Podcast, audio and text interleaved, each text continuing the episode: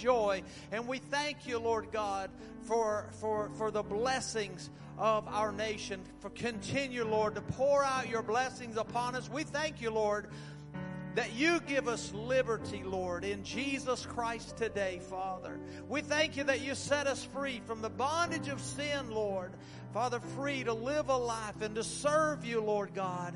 Father, fill this place with your glory. Be glorified as we lift our song to you, as we worship and honor you. We give you praise. In Jesus' name, amen.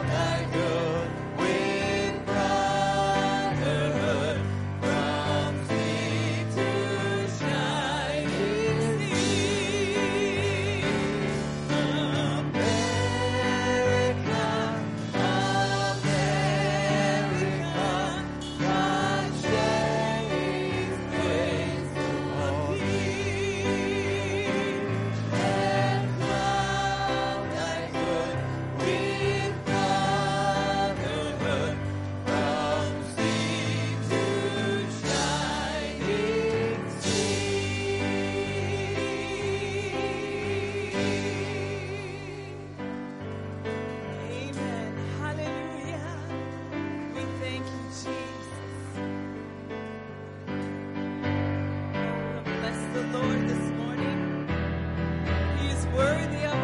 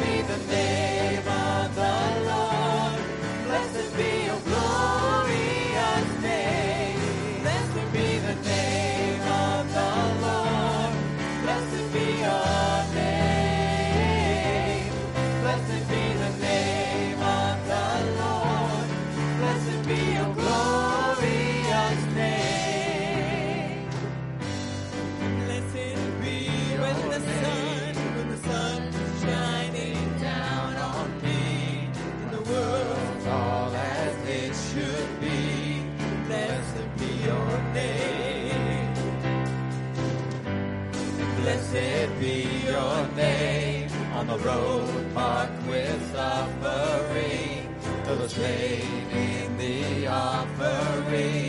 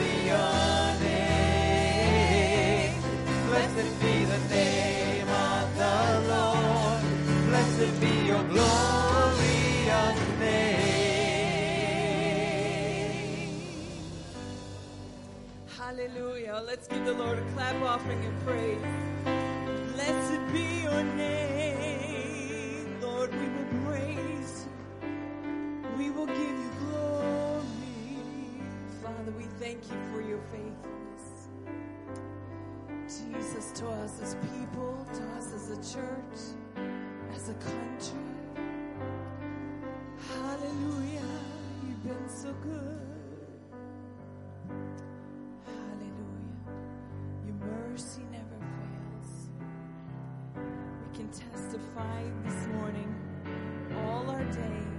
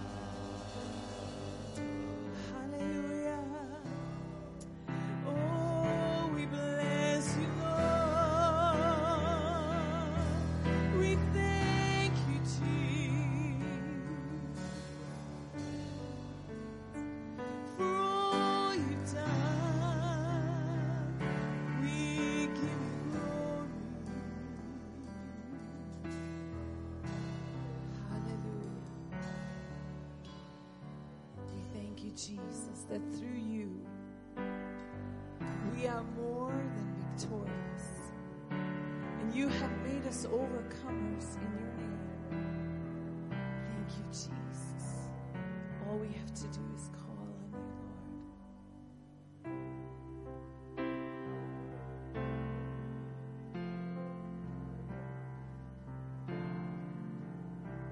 God is so much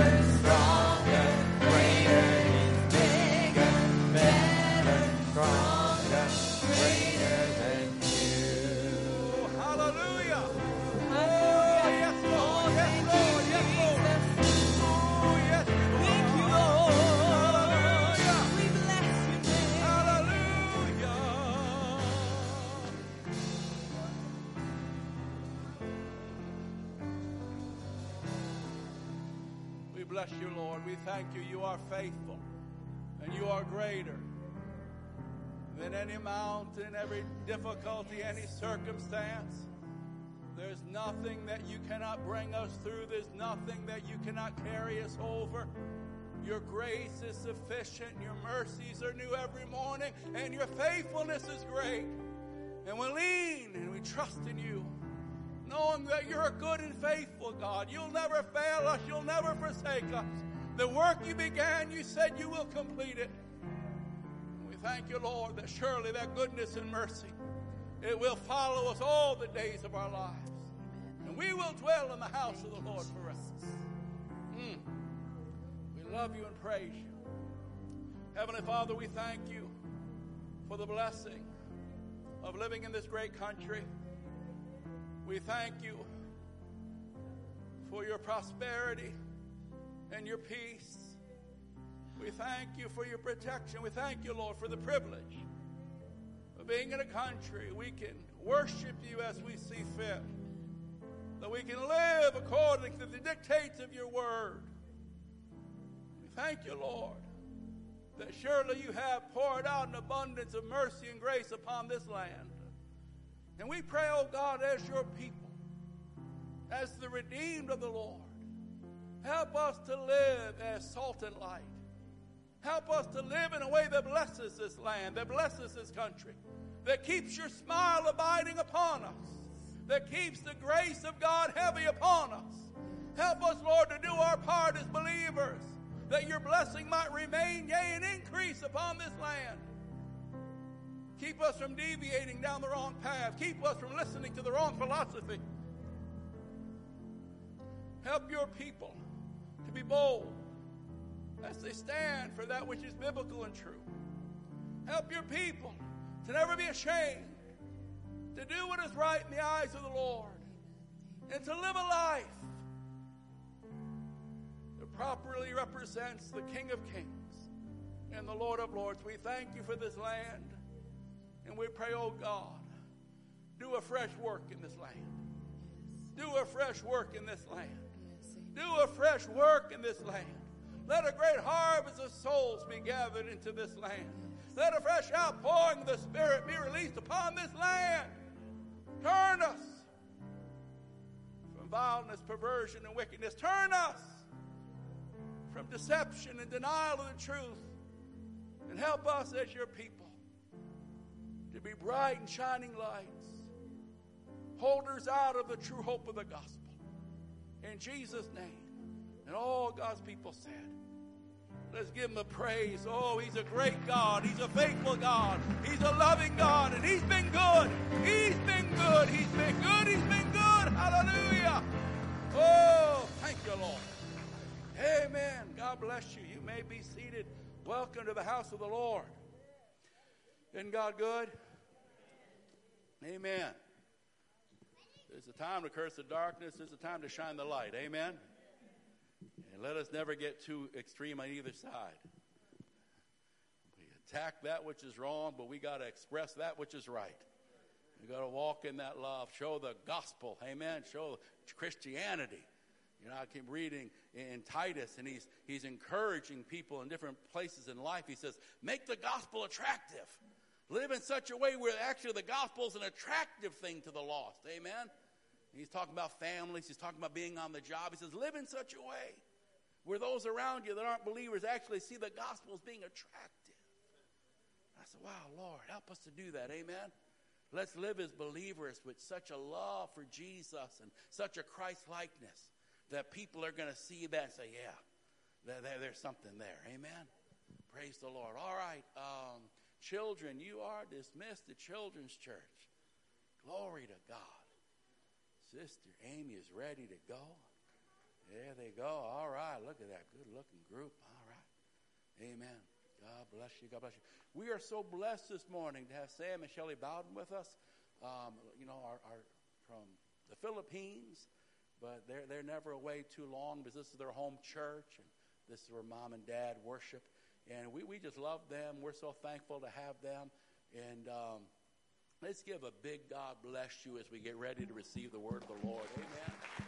Amen. Come on, Brother Sam. And, and I'll just, I'll do my one commercial.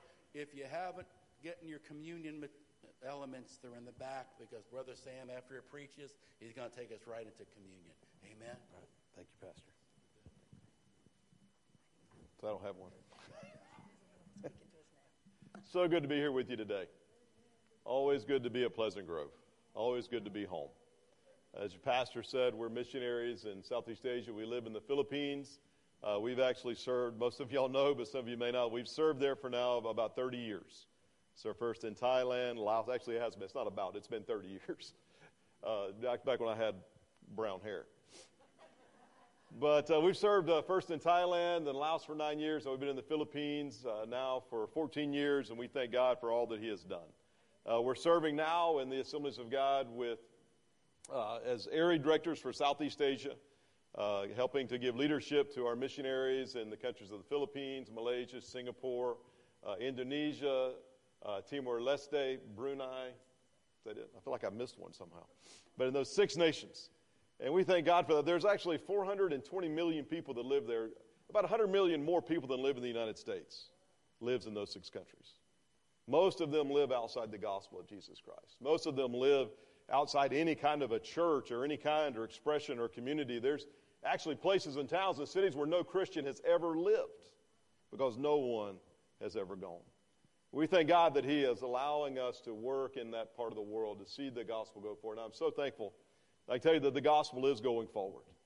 Uh, that there's people living in places today. We were just with uh, Filipino, we could call them home missionaries, I guess, are still within the Philippines that have gone to southern Philippines working and living amongst Muslim tribes and people and Muslim people that there's, there's never ever been a Christian in the history of the church, never been a Christian live in that town.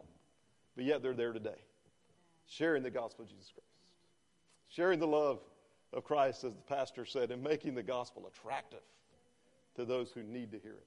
We thank Him for each one of those. Part of our responsibilities as area directors is now we come home every June to be part of training uh, for new missionaries that are going to the field and, and part of the commissioning uh, of new families. We're thankful we just commissioned five new families that are coming to our area. We are excited about what God is going to do in these new missionaries coming to us. But part of that, each time we uh, come this far to the United States, we of course have to come see Mama can't come without making a stop in at Florida. And so we're doing that now. And we'll be going back on the 10th of this month, going back to the Philippines. And I'd like Shelley to, to greet you and also give you an update on Jay this morning. You know, there's something about a home church. And this church is the one that's been with us through the highs, the lows, celebrated babies when they came, and then they celebrate them when they graduated, and they continue to celebrate them. We're so excited. Um, Mary Kate, our youngest, is getting married um, in a few months here. And um, Jay, you've been praying for him. You've been praying for him for months and months um, for his cancer. And I just want to give you an update. They'll actually be here this next weekend, so you'll get to see them. And, and I know you'll want to greet them too. But God has brought him to a point, and he's finished his chemotherapy, finished three rounds of radiotherapy at the end of May. And at this point, we're trusting God that this will be the end of his journey and that we'll turn a page on this chapter in his story. And I just ask that you've been praying for him, and now we just want to pray, God, make it stick. You know, would, would there just be no more cancer? We just want to say goodbye to cancer in his story. And that's part of you being our home church. We know you're there praying for us. We know that you're, you're behind us. And I see so many new faces here that you've made this your home as well. And if we haven't met you, come up and say hi. You know, also for those of you who, who have been around with us for so long, you may have a prayer card that's out of date. We have new prayer cards with new pictures, new information on the back, so we want to give those to you today too. And just want to tell you how much it means to us to be part of the family. And we love you all so much. Amen.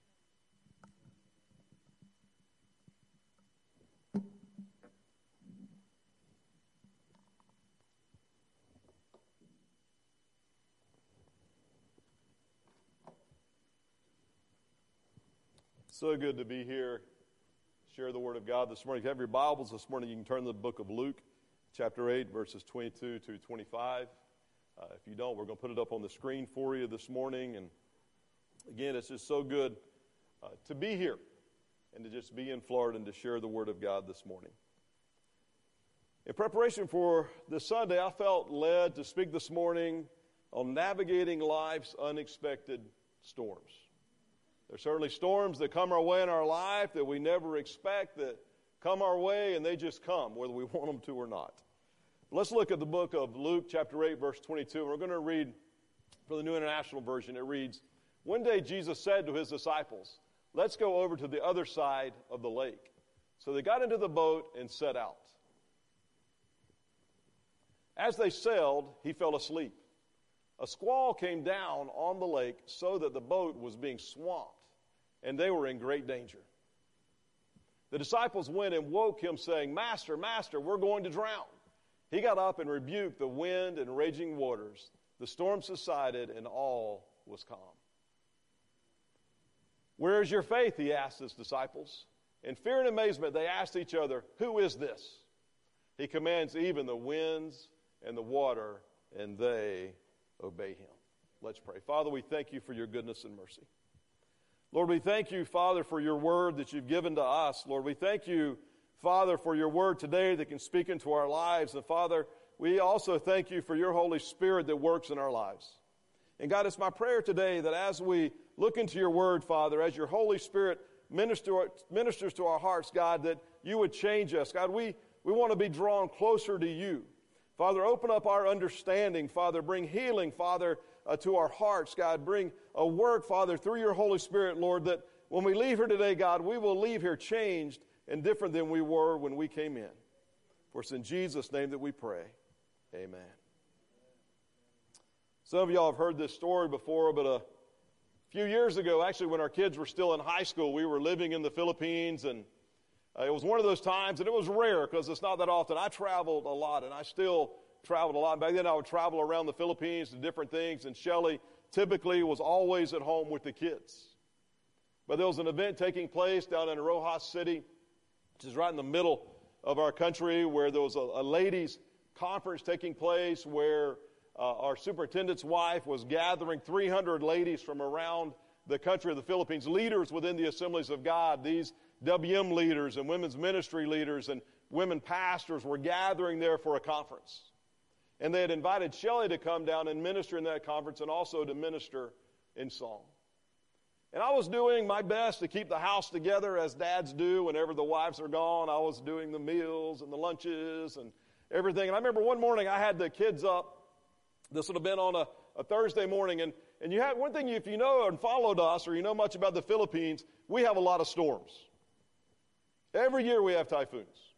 It's not really, each year, it's not a matter of if we're going to have a typhoon, it's when we're going to have a typhoon and where is that typhoon going to go. Even early this year, we just, a few weeks ago, we had a huge storm, and praise the Lord, it stayed off of our coast. It came right up to the coast and kind of worked back around, and we thank the Lord for that, that it didn't come ashore. But we have typhoons, they gather, and we know they're coming, but we don't really, rarely know where they're going. But I remember that Thursday morning, I was getting the kids ready for school, and and I had the, the news on, and, and as the news was going, they started talking about this storm that was coming. And we have a lot of storms, like I said, and a lot of times we ignore them. I don't know what it is. If it's the, the Filipino culture or just the way we roll, we tend to ignore them until the last minute. So we knew a storm was coming, but didn't really know where. But then they started talking, and as this meteorologist was talking, I could tell that he was there was something serious in his voice. And then I heard the words when he said, This storm has the possibility of being the strongest storm ever recorded in history. This is a hurricane. What we in Florida call hurricane, we call them typhoons on, in Asia. But the strongest hurricane ever recorded in history, my mind flipped back to 1992. A lot of you weren't alive in 1992, but those of you that were, will remember what Andrew, the storm, did to South Florida as it ripped across Florida. And that was a strong storm, but this guy was saying the storm that's coming to the Philippines is stronger than that storm. And so it got my attention. And I looked on on the, then I, I looked it up, Googled it or looked it up online. Where's this storm going? And I, I noticed as the projected path of this storm was going, it was, it was going to go right over Roxas City, where Shelley is. And so I got the kids, took them to school, and I was in the car, and so I call her on the cell phone. I'm sitting in traffic, and I used to sit in traffic for hours and hours, so I had plenty of time to call. I'm sitting in traffic, and I, I call her, and I tell her, I said, Joe, there's a storm coming. And she gave me the typical Filipino answer. She says, Yeah, but it's going somewhere else. I said, No, it's not. It's going to go right over you in Roxas City. And I said, In this storm, it's supposed to be the strongest storm ever recorded in history. You need to get out of Roxas City. So I told her, I said, You get to the airport. Roxas has a small airport, and it has probably two, three flights a day. I said, You go to that airport and you get on the next airplane and come back to Manila. She paused on the other end of the phone. And then she said, and she said, said uh, No, I'm not going to do that. I'm not used to her doing that, so it kind of shocked me a little bit. I gathered myself and said, What do you mean you're not going to do that? She said, I'm here with 300 ladies. She said, We have a credit card. We've got resources. I can get to the airport, get on an airplane, probably can do that. She said, But these other 300, they're not going to be able to do that. She said, I'm staying. And then she said, which really kind of cut me a little bit, she said, You would do the same thing. And I said, You're right. I would.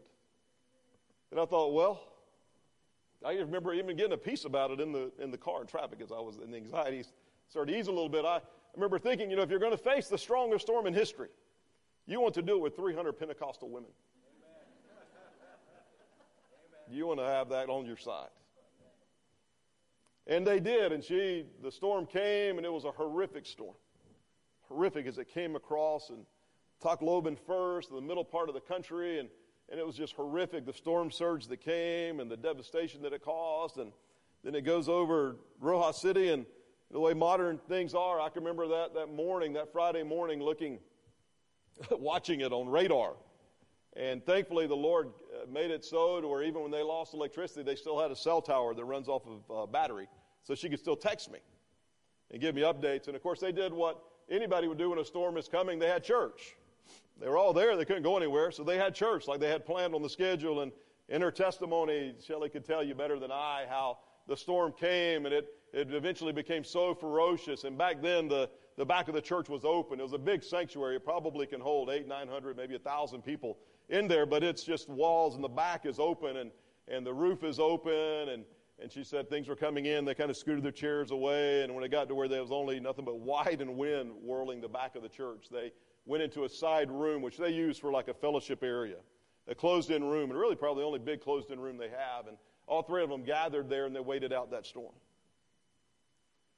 One thing about that storm in that church, and I've told people before, you know, I prayed for church buildings in all kinds of phases. I prayed for them before they've been built. I prayed for them while they were being built. I've dedicated and prayed for them after they were done, but I've never prayed harder than I did for First Assembly Roxas City that it would stand. And it did, it stood. And as they gathered in that side room, and there were windows in that room that faced the street, and as it was, of course, that's a dangerous thing. And as it turned out, as that storm went over and it finally passed, and they came out, they realized that every window in that church was burst out except for that room where they were. God has kept, kept his hand on. And then we had to figure out after that, then we had another challenge after the storm went over, of course, clean up, electricity's out, food supplies get scarce. Airport's wrecked is how we're going to get her off Roxas City or off Panay Island or Roxas. But thankfully, the, there was a, it's a big island, and she was able to go south, and the pastor Ray took he and some of the other ladies down south, and they got on a flight about three days later back to us in Manila. Completely unexpected. When she went to that conference and planned that conference, and Sister Zenaida, our superintendent's wife, planned that conference, they had no idea that the strongest storm in history was going to roll over the Philippines. Completely unexpected. See, life happens that way. There's things that come our way that we don't see coming. We don't even know that it's going to come, and yet storms come our way. These type storms are never, never expected. If they had, if I might not have let her go to Roxas City. They would have certainly canceled it beforehand if we'd have known this storm was going to come over, but we had no idea. See, all of us go through in this life will face unexpected storms. Storms that come our way that we seem to have no control over when they come. Sometimes we don't seem to have any control over where those storms are taking us. But yet we look at the event that took place in the lives of these disciples. The life of Jesus as they're facing this storm and we can learn what they learned that day.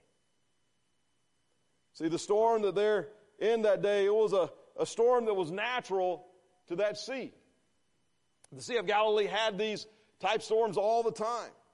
The Sea of Galilee, because of its geography, it's, it's like in a big bowl between mountains. It's 200 meters below sea level. It's in a big hole. And because of that, cold waters are flowing into that lake and hot air is coming off of it, off of the desert. And because of that, violent storms are created there. It was sheer geography and where they existed. See, where we live at times can be prone to storms. This life that we live around us because of the, the world that we live in, because we live in a world that's tainted by sin, we're going to have storms that come our way. Even when they're doing everything right or you're doing everything right, even when you're doing the best you can, these storms can still come. These storms can still come. See, the disciples, they're doing everything right. They're serving Jesus. He tells them to get in the boat, go to the other side of the lake. They do what he says. They get in the boat. They start rowing. They're doing all they can, and even though they're doing everything right, everything they've done what, done what Christ told them to do, He told them to get in the boat, we're going to the other side of the lake. Even so, they're being obedient to Him, doing what He's called them to do. Serving Him, left their family, left their jobs, left everything behind to follow after Him, doing the best they can to serve Him. They still find themselves in the midst of the storm. We may think, like the disciples, if Jesus is with us and we're rowing the boat and doing what he says, nothing bad will certainly happen. No storms will come our way. We live here in Plant City. We live in a beautiful place. You may come to this church regularly. You pay your tithes. You're generous. You give to missions. But yet we still find ourselves at times in the midst of life's storm. In the midst of this storm with the disciples, we see Jesus. In the midst of this storm, what is he doing? He's sleeping. He's sleeping. The gospel writer doesn't tell us where he's sleeping in the boat. I'm guessing there must have been some place he could get some cover. So I'm not sure how you sleep through a squall, but Jesus is sleeping in that boat. The noise, the rain, all that's going on didn't wake him up. And I've wondered in thinking about this, his ability to sleep, I'm wondering if it may be also connected to where how he grew up. Jesus is a village person. In my time in Southeast Asia, I have slept in my fair share of villages. And one thing about villages is they are never quiet. Never. They're not quiet. People that live that close together with each other, have their animals that close together, they are not quiet. I have spent many a sleepless night in Southeast Asia listening to chickens. I don't know if it's just Asian chickens, but they don't wait for the sun to rise. They just yell all night long. And I also noticed in my time in Laos that just like my, my granddaddy actually did the same thing back in his day, uh, but the best time to slaughter a hog is 3 a.m. I don't know why. But early in the morning, so I've, I've been woke to many a hog not wanting to go the way they're going yelling, making noise. But I've also noticed that in those villages that many nights I'm the only one that's awake. The villagers, they get used to the noise, they get used to the commotion, they get used to all the things that go on around them because they're raised around that kind of noise and around that kind of people, around those chickens crowing, around those pigs being slaughtered at three or four o'clock in the morning. They're used to that and they can sleep where I can't. Of course, I discovered the, the wonder of earplugs some years ago. I don't ever travel without them put those plugs in, I can sleep. But Jesus had been raised in this kind of commotion. It could be that it just he just didn't get woke up. He could just sleep through most anything because he grew up in village life. But also, Jesus lived a life that was at peace at all times. So even this violent storm couldn't move him. This violent storm didn't concern him.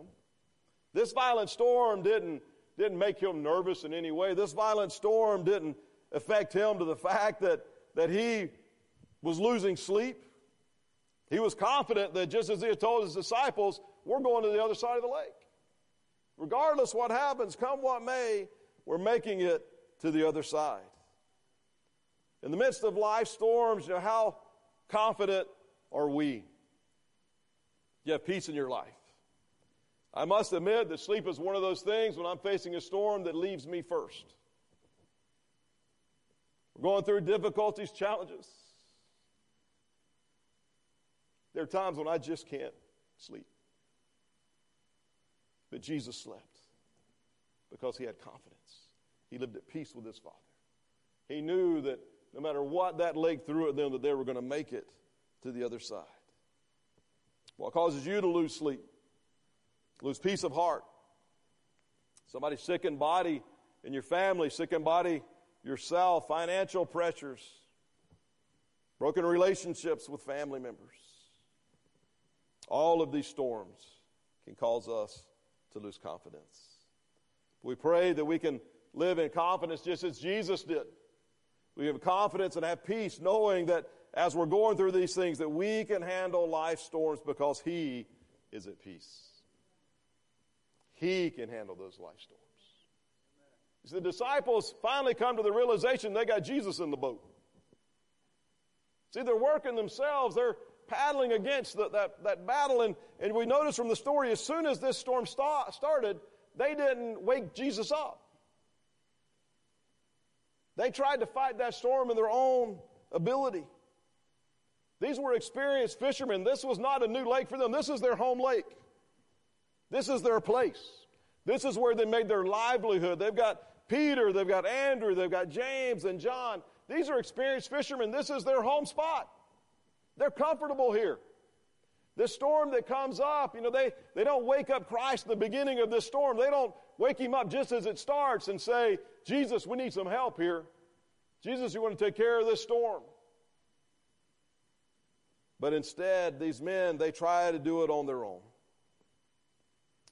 Maybe they just didn't want to bother Jesus. They thought they could handle it. But they waited until the last moment when their boat is being swamped, when they're so scared that they're going to die. They turn to Jesus. So many times we do the same in our own lives. We try to handle things ourselves. I can handle this. I know how things are supposed to go. I can handle this. I can take care of this storm. I've got talents, abilities, resources. Time and time again, I've seen people struggle in the storms of life. Struggle in the storms of life, paddling and, and rowing their boat and working to their, to their greatest bit against this storm, never one time turning to Jesus. Never one time turning to Him until all else seems to fail. Till they're completely at the end of their rope, completely out of resources, other things, then they turn to Christ. You see, Jesus has been in their boat the whole time. Jesus had been in their boat before when they left shore and said, We're going to the other side. He got down, was tired, I suppose, laid down, went to sleep. He was there. The disciples, in their desperation and fear, they, they turn to Jesus and they wake him up. They realize if they continue in this storm that they're going to drown. There's no way they're going to survive. They wake him up and say, Master, Master, we're going to drown. We're going to drown. Jesus, upon being woke up, he gets up and he rebukes the winds and the waves. In just a few words, he calms the seas. In just a few words, he calms the waves. And the scripture tells us that immediately everything goes calm. Immediately everything goes calm. Instantly everything changes at the spoken words of Jesus. And then he looks at the disciples.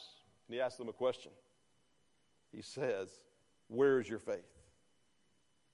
You see, he had told them they were going to go to the other side of the lake. He told them we're going to get to the other side of the lake, but yet the disciples, in their fear in the midst of this storm, lost hope.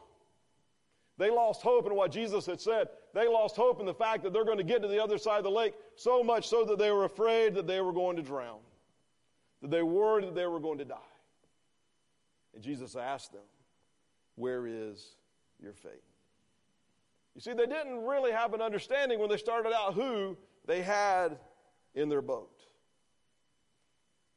See, no matter what storms come our way, we have to have faith that His promises are true. If you got Jesus in your boat, you have to know that His Word says that He will never leave us.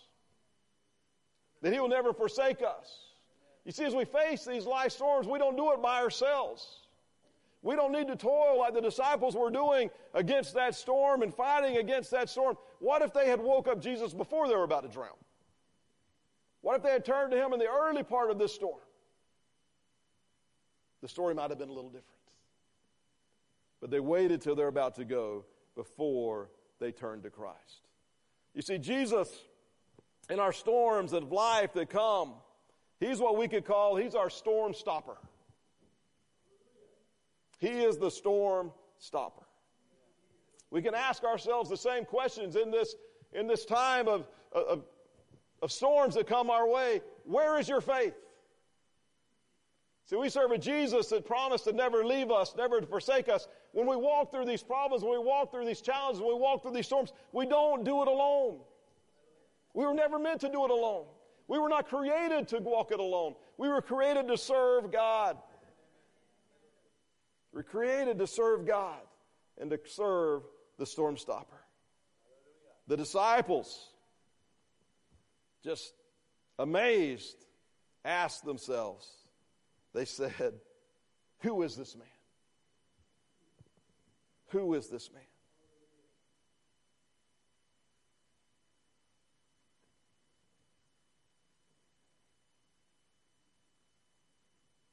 That even the wind and the waves obey him.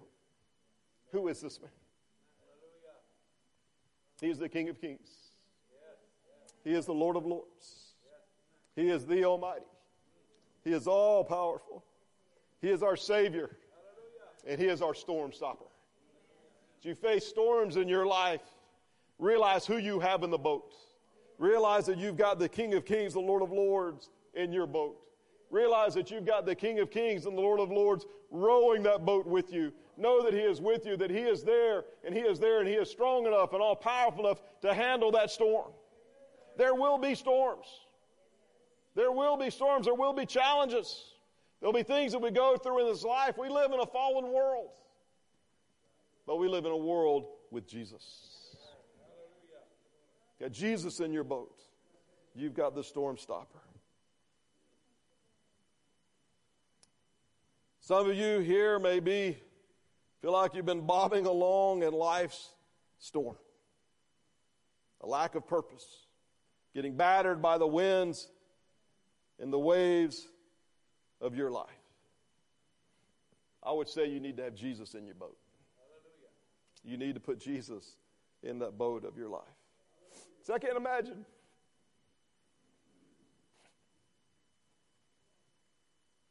I can't imagine facing those storms. I can't imagine facing that physical storm that Shelley went through in Roxas City if that day, that Friday, we couldn't depend on our Lord. If we couldn't have our faith in Him that He had her in His hand and in His care.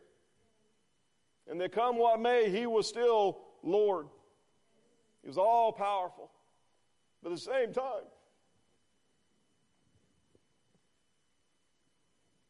don't know what we'd have done when our 25 year old son called us and told us he had been diagnosed with cancer, that a tumor had to be removed, that radiation took place. Don't know what we would have done. Don't know what we'd have done when he'd called us back a year and a half ago, actually less than a year last November. Called us again and told us cells had come back in that area. He's going to need to do chemotherapy and then radiation after that. I honestly don't know what we'd have done or how we'd have handled it if Jesus had not been in that boat. If we didn't have the storm stopper, the peace giver in that boat with us. Many of you know I told the story before of walking through with one of our veteran missionaries in the Philippines, a, a dear brother that served for 47 years in the Philippines, and he was well into his 70s when the Lord took him home and he had cancer. And of course, he could have come here to the States to get treated, but Dwight's uh, goal in life or his desire was to die and be buried in the Philippines. He was with us, he had given his whole life there. He had never, in 47 years, he had never rented a house. He had never rented an apartment. he had lived for 47 years on the road doing evangelism, sleeping on church floor, sleeping in a Speed the Light van, going wherever the Lord would have him to go for 47 years, speaking all five dialects on the islands, being able to preach and teach in all five dialects. An amazing fellow. And was walking through that cancer, and which ended up led to him going to be with the Lord. He and I were talking one day in Manila, and he said, You know, he said, I've been wondering why I'm dealing with this now. The Lord had healed him three other times of, of life threatening diseases in his life. And he said, I'm wondering why I'm dealing with this now. He said, But you know, so I think it must be because of the people that I'm meeting. He went on to explain, he said, You know, he said, I'm meeting people that go through chemotherapy and go through these treatments, people that don't know Jesus. And then he said, Can you imagine facing something like this without Christ? Can you imagine facing a storm like that without Christ? He said, It must be God has put me through this so that I can tell them about Him. And he did that. He shared the love of Jesus and prayed with people constantly that were going through those same storms that he was in. And I can't imagine what life would be like facing these storms without Jesus. If you're here today and you'd identify with that, you'd identify with that, feel like you've been bobbing along in, in life and you've been doing the best you can, but it seems like no matter what you do, it's not enough. Well, I got to tell you, in your own strength, it will never be enough. But we can only face these life storms. We were created and designed by the Creator to face these life storms with Him. We were not created to walk this earth alone. We were created by Him to walk in fellowship with Him. And if you're not in fellowship with Him, these life storms will swamp you. Will swamp you. Today's the day. Get Jesus in your, in your boat. Get Jesus in your life. Let Him do a work in your life. Let Him do a work in your life that when you face these storms, you don't face them alone. Let's pray together. Father, I thank you for your goodness and mercy. Lord, I, I thank you for your word, Lord. Lord, I thank you for your word, oh God, and Father, for the, the fact that you are our storm stopper. Lord, I pray, Father, if there's anyone here today, anyone in this congregation, Lord, that, that you're not in their boat, Father, and they know that you're not in the boat. They know, Lord, that, that they've been trying to struggle in this life and in this world on their own. Lord, I pray, Father, that right now, as I'm praying, God, right now, oh Lord, Father, that they would open up. Lord, they would open up their hearts, open up their lives, Father, ask you, Lord, to come into their boat. To come in their boat of life, Lord, to ask you to come, Lord, to forgive of sin, forgive of the things they've done wrong. And Lord, that even now, that today would be the day of turning the day of turning towards you, the day of turning and following after you. Lord, knowing that from this point on, Lord, they'll no longer bob along, no longer bob along in the challenges of life and the storms of life, but will follow after you. And Lord, they would know that peace which transcends all understanding. Peace, Lord, that only comes from serving you. Peace, Lord, that only comes with you in the boat that only comes with you in our lives. And God, I pray, Father, for anyone here today, Lord, that they would be that turn. Today would be that turn. They would follow after you.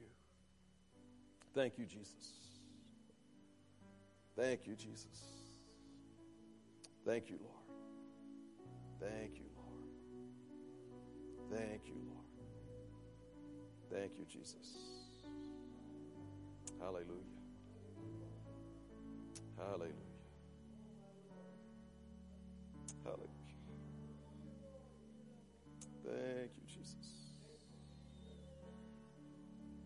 Thank you, Lord. Thank you, Jesus. If that's you today and you've prayed that prayer, you made a decision in your heart, you're no longer going to bob along this world being tossed about on the waves of this world, and you made that decision, I'm going to follow Jesus, tell somebody today. Tell somebody here in this church. Tell Pastor Zato, tell me. See, we're not also, we're, we're not meant to work out our faith by ourselves. The Lord's quite plain in, in His Word and quite plain in the New Testament church that we are supposed to be in fellowship as a family of God. And we're not supposed to forsake the fellowship of coming together. And so this church body is here for you. It's here for you to, to walk with you as we walk this faith of following Jesus. I think everyone has the communion elements this morning. If you would take those. So we can do all of this because of what Christ did for us. See, after he calmed the storms in the sea, and Jesus and the disciples actually wondered, who was this man? Jesus walked out his life on earth. He performed miracles. He taught. These men had more than just this opportunity on the lake that day to marvel at the power of the Lord and eventually came to the point to where he did what he came to do. He willingly went to the cross for our sins. He willingly went and died for our sins.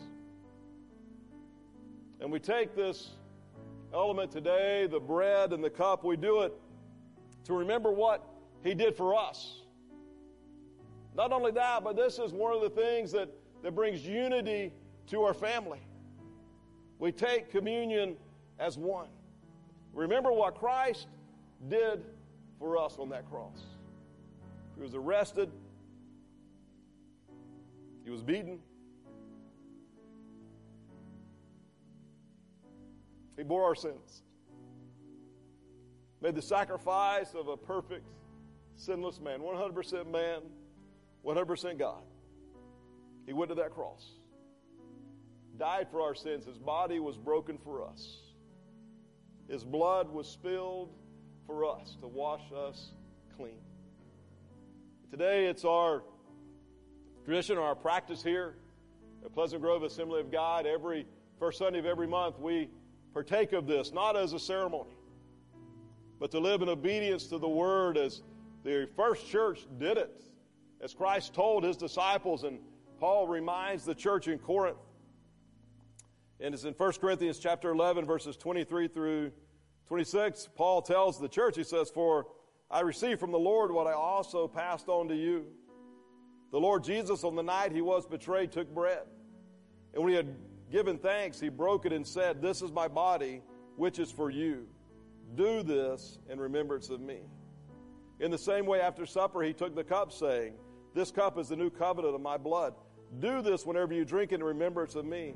For whenever you eat this bread and drink this cup, you proclaim the Lord's death until he comes. He's coming again.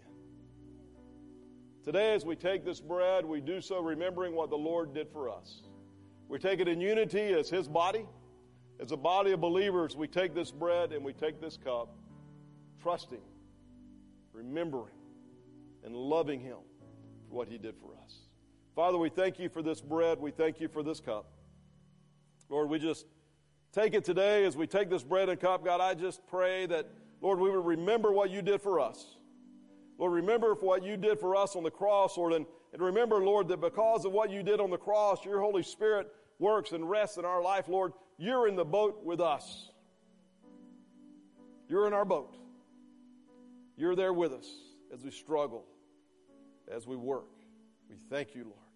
For you know the struggle, you know the pain. We thank you, Lord, for your goodness and mercy. Let's partake of the bread and cup together.